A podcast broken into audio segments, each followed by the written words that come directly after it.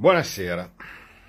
Allora, io come sempre faccio, è mio dovere informarvi del come e del perché succedono determinate cose, anche quando le cose vanno non particolarmente bene. Sì, mi rendo conto che quando arrivi in finale e perdi, c'è qualcuno che magari sarebbe forse più contento, oppure fa meno male pensare di essere eliminato alle qualificazioni. Ecco, cioè a un certo punto, quando si arriva in finale, si spera sempre di vincere.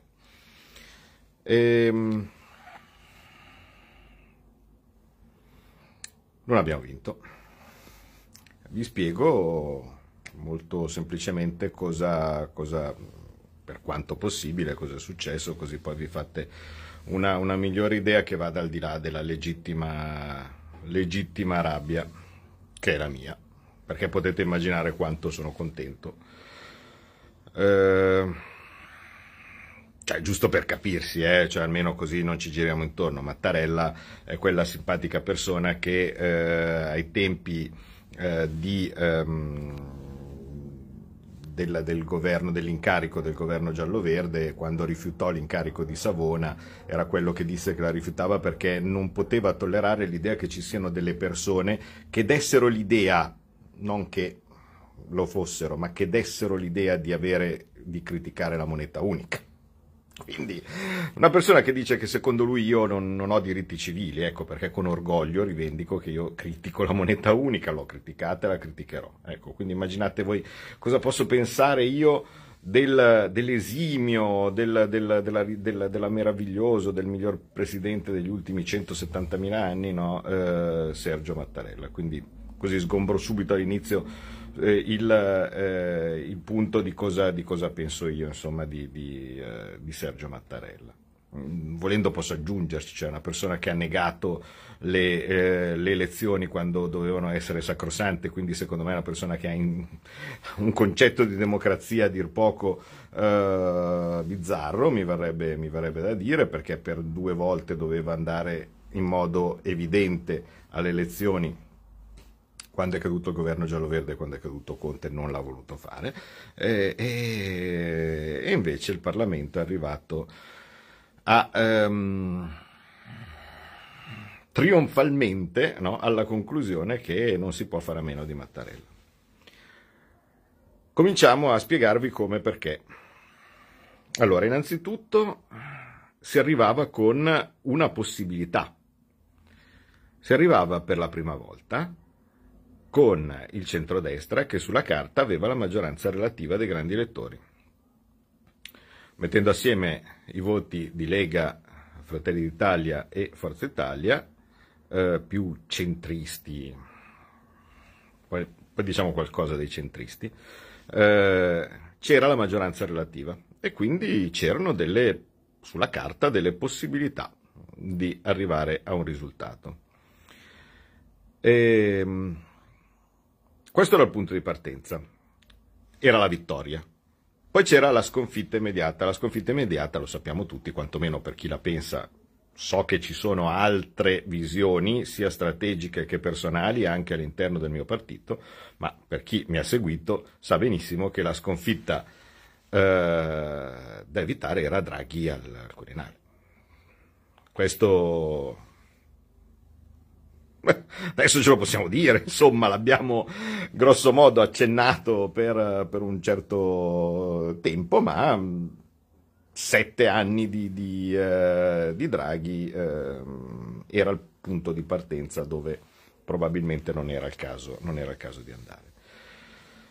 Come si è aperta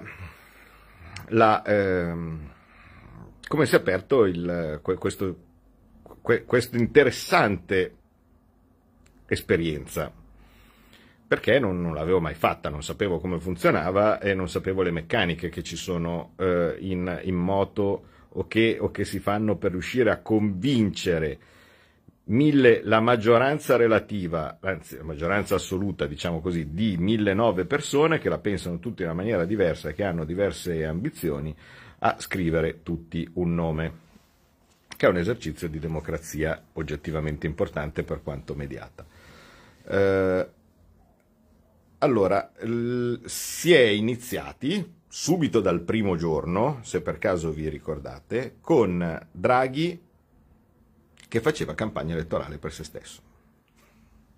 Non è che vi rivelo qualcosa di segreto, ma avete visto che subito il primo giorno ci sono stati degli incontri di Draghi con i leader. L'avete letto sui giornali, quindi non vi sto rivelando niente di particolare. Draghi voleva essere eletto,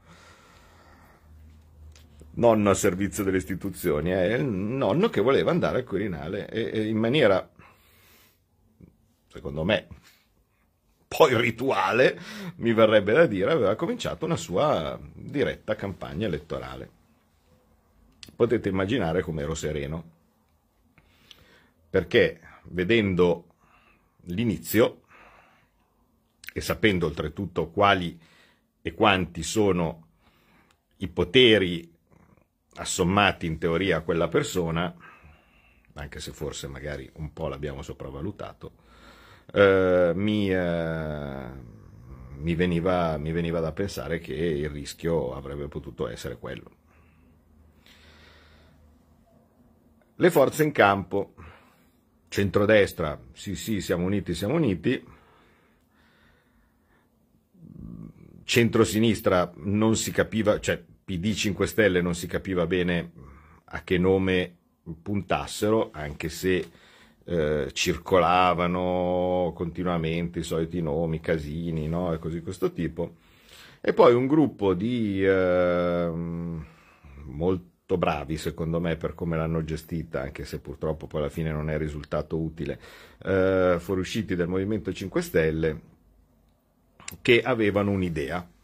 Io quando ci sono delle persone che hanno un'idea, grande stima, avevano un'idea, se avranno voglia di rivelarvelo loro ve lo faranno, non spetta a me farlo, ma avevano una buona idea, secondo me. Avevano una buona idea e per far vedere che in ogni caso per quell'idea c'erano, avevano trovato una maniera, direi, molto efficace di far vedere che loro i voti li controllavano. Come lo facevano? L'hanno fatto votando Maddalena le prime votazioni e poi dopo passando su Di Matteo. Così facendo hanno fatto capire che loro avevano il controllo di quei voti e che volendo sarebbero stati utili per una certa idea. Questo era grossomodo le forze in campo, diciamo così. Sentendo in giro tutti i vari deputati, subito si capivano però che c'erano due intendimenti, ecco, diciamo così. Primo, Draghi no. E questo, se devo essere sincero, mi incoraggiava, anche se si sa perfettamente che si è capaci di durare poco nelle proprie convinzioni. Però Draghi no, si sentiva più o meno da tutte le parti. Dall'altra parte, invece, si diceva Mattarella bis. Questo lo dicevano in molti, specialmente quelli del Movimento 5 Stelle, e se uno ci pensa dopo può capire abbastanza bene da che parte vengono certe idee, perché c'era il flusso di corrente che portava in quella direzione. Beh, molto semplicemente, noi abbiamo un Parlamento con 1.009 rappresentanti, lasciamo perdere i delegati regionali, comunque diciamo 1.000 parlamentari che si sono autotagliati, peraltro. Quindi grazie anche all'autotaglio, la stragrande maggioranza di costoro pensano che ogni giorno in più a palazzo un giorno guadagnato. E quindi cos'era la soluzione che garantiva in modo certo, assoluto e molto più concreto rispetto a promesse, ve lo assicuro, non cambia niente, il governo va avanti, non temete, no? E cose di questo tipo, ma che garantiva di arrivare a fine legislatura? Mattarella bis. Una volta capito che l'andazzo era più o meno quello, in teoria si poteva forse anche chiuderla lì. Però ci sono stati due tentativi di mezzo e che secondo me andavano fatti.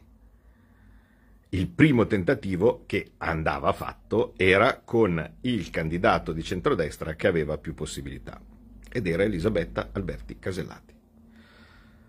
Vi posso assicurare che ne sono stati considerati molti altri, in qualche caso dando l'impressione di inconcludenza perché sui giornali arrivavano tot nomi, no? E cose di questo tipo. Qualcuno non è arrivato sui giornali, ma il conto che è stato fatto è che in una maniera o nell'altra questo era il nome che all'interno del perimetro del centrodestra avrebbe potuto raccogliere più nomi, che sarebbe stato il punto di partenza. Altri nomi avrebbero potuto raccogliere qualcosa anche fuori dal perimetro di centrodestra, senza dubbio, ma probabilmente, anzi quasi sicuramente, partendo con meno numeri all'interno del centrodestra medesimo. Giusto o sbagliato che sia stata la scelta, non lo so, però se uno volesse limitarsi all'interno ufficiale del centrodestra, un candidato quindi accettato da tutti i partiti del centrodestra, senza forzature, senza niente, era Maria Elisabetta Alberti Casellati, che sarebbe stata, secondo me, un eccellente presidente, un presidente donna, una persona con una grande esperienza nelle istituzioni, 6 legislature al Senato, ex membro del CSM, laureata in diritto canonico, ex presidente di commissione come lo sono stato io, quindi una prima donna presidente del Senato, non dimentichiamo, seconda carica dello Stato. Oggettivamente non potevamo, secondo me, dal punto di vista delle istituzioni, di qualcosa che avrebbe mantenuto anche una linearità per non spaventare i deputati, perché altrimenti altri nomi divisivi, no? E cose di questo tipo, sarebbe stato probabilmente l'opzione migliore. Il risultato l'avete visto. Avevamo deciso, è una cosa che a me non piace, sinceramente, segnare i voti secondo me è una porcheria, ma si era deciso di segnare i voti, vale a dire ogni gruppo avrebbe scritto il nome in modo diverso. Oltretutto Maria Elisabetta Alberti Casellati si prestava, chi scriveva solo Casellati, chi Alberti Casellati, chi senatrice Casellati e così via. Viene letto solo il cognome, ma i segretari d'aula riescono a vedere chi aveva scritto che cosa. Anche qui non sto rivelando niente, l'hanno detto tutti, lo si sa. Il risultato cos'è stato? Che abbiamo saputo, ovviamente, grazie a questo sistema, e magari sarebbe andato pure peggio se non si fossero segnati i voti, dove sono stati i cosiddetti franchi tiratori. La Lega aveva 208 voti e li ha messi tutti. Fratelli d'Italia li ha messi tutti, uno sull'altro. 50 voti mancanti da Forza Italia e 20 mancati dai centristi. 20 su 30, capite bene, vabbè, non fatemi parlare, cioè,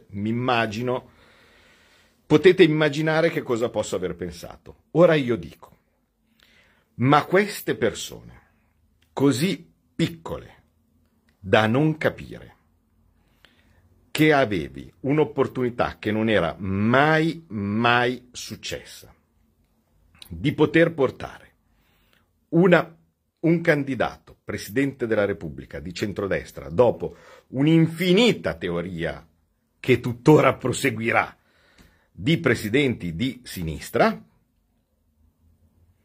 avendo questa opportunità, tu stai a pensare alla ripicchina personale, al conto che non so che cavolo di conto abbiano fatto, e prendi e impallini il candidato del tuo stesso partito?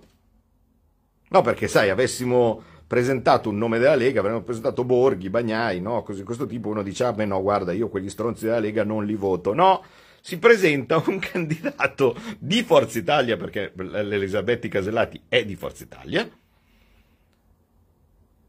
e pensano bene di impallinarselo. Ora, se metti che 20 fosse stato ineliminabile, 25 o cose di questo tipo, ma con 430 voti, caspita, 430 voti era la base di Forza da cui iniziare poi a chiedere i voti agli altri gruppi, e saremmo riusciti a trovarli. Abbiamo passato tutti i primi due giorni in trattative per vedere se e che cosa ci sarebbe potuto essere consenso a seguire su quel nome lì. E c'era potenzialmente, ma bisognava partire da una base vicina. Invece questi simpatici 70 ominicchi, qualcuno di sicuro mi sta guardando, sei stato un ominicchio, questi ominicchi hanno ben pensato di buttare all'aria una cosa costruita in 7 anni, perché è 7 anni. Io ho iniziato a lavorare nel 2000, a far politica direttamente con le elezioni nel 2015. Nel 2015, quando erano il periodo delle elezioni in Toscana, io ero per andare da solo sempre, e infatti in Toscana avevamo fatto così. Dall'altra parte Matteo Salvini invece ha detto no, bisogna assolutamente preservare l'unità del centrodestra, perché divisi vincono gli altri, mentre invece uniti abbiamo almeno una possibilità. Ha ingoiato tutto, ha concesso collegi, ha concesso presidenze di regione, tutto pur di mantenere l'unità del centrodestra. Matteo Salvini è contro quello che io ovviamente avevo sempre suggerito, tant'è vero che, se ben vi ricordate, in Toscana, che avevo la possibilità di fare da solo, ero andato da solo io e Fratelli d'Italia, e qualcosa era servito. Poi Forza Italia è arrivata dopo.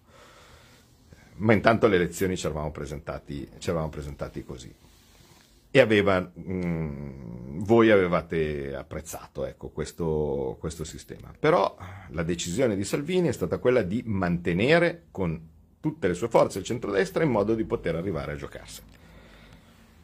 Ecco, il risultato è che tu arrivi al punto dove avresti potuto giocarla e ti prendi 70 ominicchi che non votano il candidato del tuo partito in una situazione di questo tipo. A quel punto purtroppo mi spiace per la senatrice Casellati, ma era finita. Non si poteva pensare di recuperare, partendo da 380, non si poteva pensare di recuperare 170 voti, no? Andando a chiederli non si sa chi. E quindi lì era finita. Intanto vedevi che quando votava solo il centrosinistra, spontaneamente, contro le indicazioni dei loro leader, che tutti dicevano di votare scheda bianca, votavano Mattarella. Gli elettori di centrosinistra, soprattutto quello del Movimento 5 Stelle, gli si veniva detto di votare scheda bianca, non ascoltavano quello che gli dicevano di fare i loro leader, e votavano Mattarella per le motivazioni che vi avevo detto prima. Da lì si capiva ancora meglio come si andava a parare. A un certo punto succede una cosa secondo me molto interessante dal mio punto di vista e anche come potenziale prospettiva politica. Salvini, una volta preso atto che con una candidatura di centrodestra non si andava, purtroppo non si andava da nessuna parte, è andato a sentire che cosa proponevano quelli di sinistra. E allora è andato in riunione con i vari leader del centrosinistra, del Movimento 5 Stelle, che gli hanno presentato una serie di nomi su cui era possibile trovare un'intesa. A quel punto è nato un'idea, vale a dire un nome che avrebbe potuto, diciamo così, trovare d'accordo sia il Movimento 5 Stelle che Fratelli d'Italia. Ma il Movimento 5 Stelle è rappresentato da chi in quel momento mi lantava di rappresentarlo, cioè vale a dire Conte. E lì forse bisognava capire. Conte, che è un simpatico millantatore, un simpatico, cioè l'abbiamo imparato, no? Che cos'era quando era Presidente del Consiglio. Era un allegro pallista. Ciao Marco, guarda, vorrei quasi farti partecipare prima, Marco Zanni, ma insomma... Conte l'abbiamo appunto conosciuto e quindi mi millantava, no, in questo momento di essere il leader del Movimento 5 Stelle. Questo nome andava bene a Fratelli d'Italia, andava bene a quello che pareva essere il Movimento 5 Stelle. Se fosse andato bene a noi, beh, a quel punto ci sarebbe stata una interessante, secondo me, politica scomposizione delle maggioranze che portava a una, chiamiamola così, destra populista, anche se non vuol dire niente, comunque a 5 Stelle, Lega, Fratelli d'Italia da una parte, e a questo punto, dato che non andava bene a Renzi, non andava bene a Forza Italia e così via, dall'altra parte ci sarebbe stato Forza Italia, Partito Democratico e Renzi, no? Molto più ordinato, secondo me, come modo di vedere le cose. Quindi era una possibilità interessante quella di ieri sera su questo nome che sarebbe stato opportuno, diciamo, trattare con cautela, perché stiamo parlando ovviamente di una carica istituzionale importante. Invece così non è stato, sono arrivati gli SMS di Grillo, insomma, cose di questo tipo, e vabbè. La gente non si tiene. Comunque, fatto sta che in ogni caso avrebbe potuto essere un progetto interessante, un progetto importante. Finito malissimo, perché a quel punto è partito ovviamente l'impallinamento interno, subito a partire dal Partito Democratico e del Movimento 5 Stelle, che, avendo in maggioranza persone che vogliono votare Mattarella, perché tutto il resto dava garanzia di o quantomeno rischio di esplosione del governo e di tutto, hanno simpaticamente detto ai loro pseudo leader, cioè vale a dire a Letta e a Conte, che non ci si pensava nemmeno. E quindi nella notte questo possibile progetto del presidente donna, e che avrebbe potuto, insomma, tutto sommato fare questa interessante scomposizione, esploso. A quel punto di carte non ce n'erano più. A quel punto di carte non ce n'erano più, e la decisione, che discutibile fino all'infinito, di Matteo Salvini è stata: prendiamo atto della sconfitta, non andiamo su quello che sarebbe stato l'ultimo tentativo, che era Casini. Anche qui non vi sto dicendo nessun segreto, eh. L'ultimo grande ideone, no, ormai, del tentativo parlamentare per cercare di mettere assieme tutte le forze parlamentari e trovare un presidente condiviso, sarebbe stato Pier Ferdinando Casini. Come oggi mi ha detto Salvini, mi ha detto: guarda, tu probabilmente mi vorrai mandare a quel paese già per l'idea di Mattarella, però probabilmente mi avresti mandato a quel paese anche con Casini. Io gli ho detto: sì, probabilmente t'avrei mandato a quel paese con Casini. Arrivare a tutta questa roba e finire con Casini non credo che sarebbe stato oggettivamente tanto meglio rispetto a Mattarella, boh, non lo so. Diciamo che in generale per me sarebbe stato lutto in ogni caso. Comunque, per evitare che le cose si incartassero e si andasse a finire su un derby Mattarella-Casini, allora Matteo ha scelto di dire: va bene, finiamola qua, prendiamo atto degli orientamenti che ci sono e andiamo a chiedere a Mattarella se gli va di fare il bis. Ci ha pensato su a lungo, Mattarella ha detto: aspetta un po' che ci penso, perché sai, ho detto più e più volte che non avevo nessuna intenzione. E qui bisogna imparare come si fa mai sempre dire il contrario di quello che si pensa, tutta la corte dietro, no? Zampetti e compagnia bella, no? Si sentiva lo sfregare delle mani fin qui, e bravi loro, bravissimi, cioè partono con ovviamente dei mezzi migliori dei nostri, e la pochezza delle truppe con cui si poteva andare alla battaglia ha fatto il resto, ma il risultato è che hanno vinto loro. questo punto cosa si poteva fare? Certo, dal mio punto di vista, una delle opzioni poteva tranquillamente dire essere, ma sentite, sapete cosa c'è di nuovo? Volete Mattarella e cose di questo tipo? Ottimo, infilatevelo nel naso e noi ce ne andiamo, non entriamo in aula, cose di questo tipo, tutto quello che si vuole. Probabile che, probabilmente sarebbe stato meglio per qualcuno sicuramente, no? E così via, ma non avrebbe cambiato l'esito.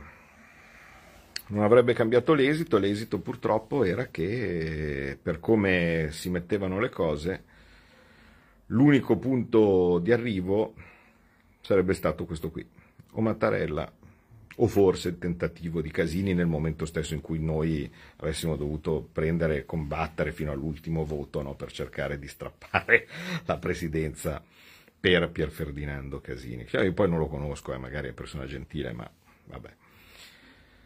E questo è quanto è avvenuto. Potete immaginare cosa potrebbe essere la mia, proprio giusto da un punto di vista di forma, cioè cosa avrebbe potuto essere la mia preferenza. Sono stato più che sincero e più che chiaro con voi all'inizio su cosa ne penso di Mattarella.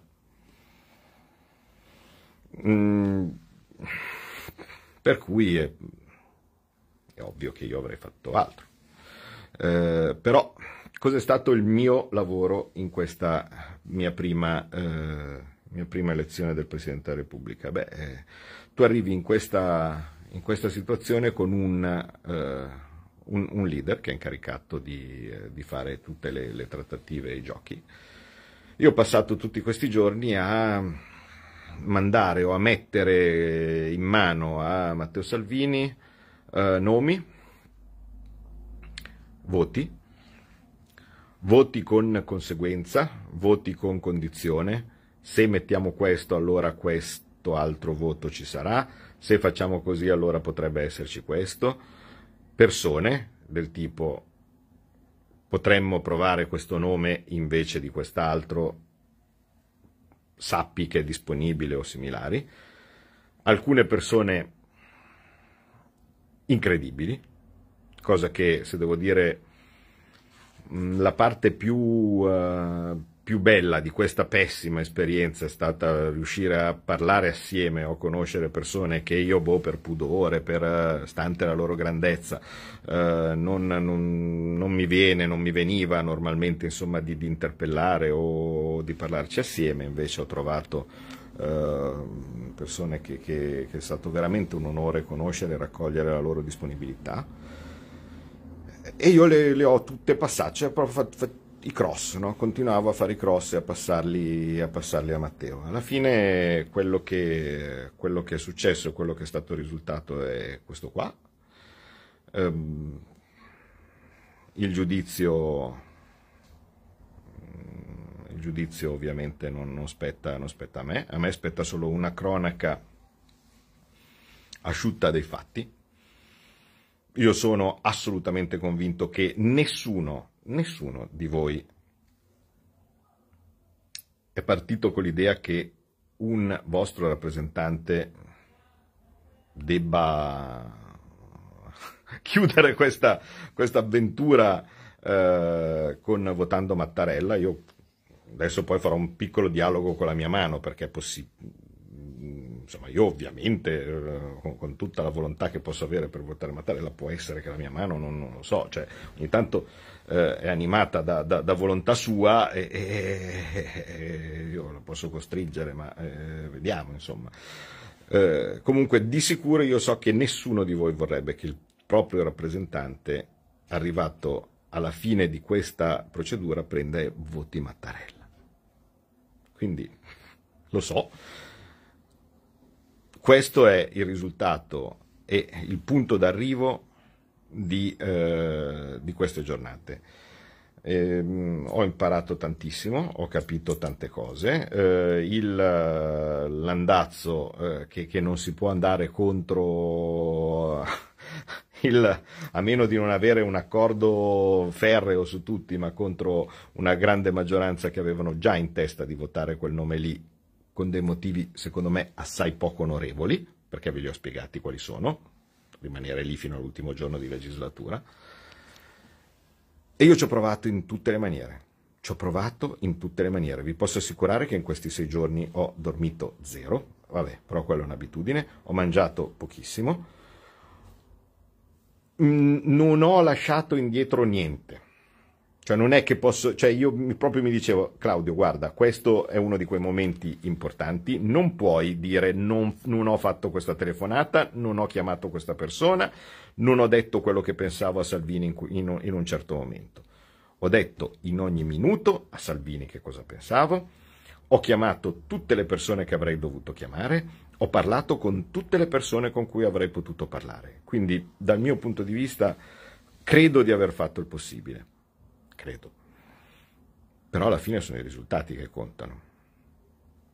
Certo, ci sarà qualcuno che potrà vendere dicendo ah che figata, cioè si partiva con Draghi che voleva fare Presidente della Repubblica in tutte le maniere, eppure lui oggi non è contentissimo, deve fare buon viso a cattivo gioco. Altri che dicono ah certo, si partiva con Renzi, si partiva con Forza Italia che volevano Casini a tutti i costi come Presidente della Repubblica, adesso devono fare buon viso a cattivo gioco, no? Ai seminari. Però ragazzi, non è che perché Draghi non è andato a Palazzo Chigi questa è una vittoria, eh? Direi che possiamo tranquillamente dircelo. Valutate voi quanto e cosa sia stato e cosa si poteva fare di diverso e cosa avrebbe voluto essere. Io dal mio punto di vista farò anch'io le mie riflessioni, come ovvio che sia, a mente fredda, parlerò con tutti e così via, e poi vediamo un po' come e che cosa proseguire, perché la cosa importante per me ovviamente da qui a domani, cioè da qui a domani nel teso al futuro, è dove vogliamo andare. Perché sembra evidente che se per caso dovessi scoprire che alla fine la nostra grande idea è allinearci al Partito Democratico, non è esattamente il mio futuro ideale, ecco, mettiamola così. Mi rifiuto di pensarlo e in ogni caso, ripeto, farò tutte le mie riflessioni del caso. Al momento quello che vi dovevo è un resoconto di queste giornate molto molto difficili. Ringrazio tutti i miei colleghi, ringrazio in particolar modo Riccardo Molinari, il capogruppo, che ha avuto grande pazienza e ha dovuto dal suo punto di vista, mettiamo così, subire certe decisioni in modo forse quasi un po' più crudo rispetto a quello che possa essere capitato a me, che io ero dietro nelle retrovie, ecco. Comunque c'è tutta una squadra che ha lavorato, i voti della Lega ci sono sempre stati, tutti i deputati, nessuno escluso, erano in campo facendo il loro dovere, alcuni sono arrivati ammalati, no? E così via.